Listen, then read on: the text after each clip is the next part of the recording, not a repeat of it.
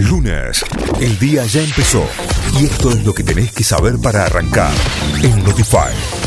Vamos a las noticias. Argentina firmó un acuerdo con Moderna por 20 millones de vacunas contra el coronavirus. Se trata del primer contrato que permitirá recibir vacunas de este laboratorio y además habilita la posibilidad de obtener una donación de dosis de parte de Estados Unidos. Esta semana la Cámara de Diputados tratará un proyecto contra la violencia institucional. El proyecto que presentó el oficialismo, que ya tiene dictamen favorable en comisión, establece un abordaje integral de la violencia institucional en las fuerzas policiales y servicios penitenciarios. La medida apunta a atender a a las víctimas y fortalecer la capacitación de los diferentes cuerpos de seguridad. Controladores aéreos realizarán hoy un paro. La medida de fuerza es en reclamo de aumentos salariales y es convocada por la Asociación de Técnicos y Empleados de Protección y Seguridad de la Aeronavegación.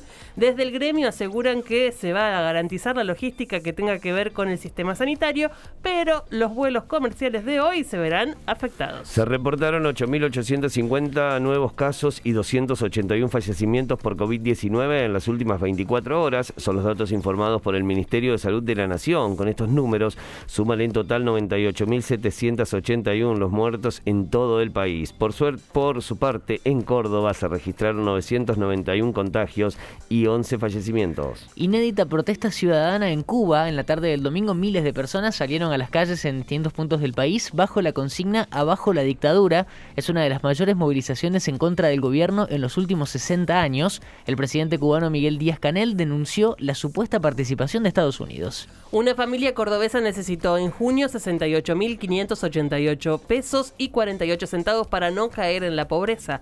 El Departamento de Estadísticas y Tendencias del Centro de Almaceneros, Autoservicios y Comerciantes Minoristas de Córdoba registró para junio de 2021 una inflación del 3,18%.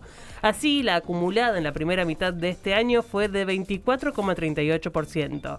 Los rubros que registraron los mayores aumentos fueron alimentos y bebidas, bienes y servicios varios, equipamiento y mantenimiento del hogar. Y lo campeón, Italia conquistó Wembley y es campeón de la Eurocopa. El equipo Azzurro le ganó por penales a Inglaterra después de empatar 1 a 1 en tiempo regular. Italia se llevó la segunda Eurocopa de su historia después de haber ganado el campeonato en 1968 en el que fue local. Belgrano no pudo como local. El Pirata no jugó bien y perdió en Alberdi ante Agropecuario por 1 a 0 con gol de Gabriel Lazarte. El equipo de Farré suma 21 puntos, está noveno en la zona A y en la próxima fecha visitará Quilmes. Histórico, Novak Djokovic se coronó campeón de Wimbledon e igualó a Federer y a Nadal con 20 títulos de Grand Slam. El serbio obtuvo su sexto triunfo en la catedral y ratificó su condición de número uno del mundo. Venció a Matteo Berrettini por 6-7, 6-4, 6-4, 6-3.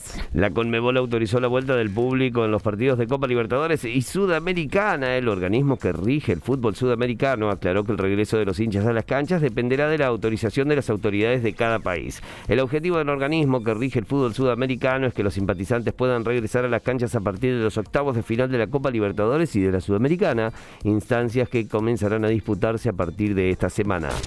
Notify, las distintas miradas de la actualidad para que saques tus propias conclusiones. De 6 a 9, Notify, plataforma de noticias.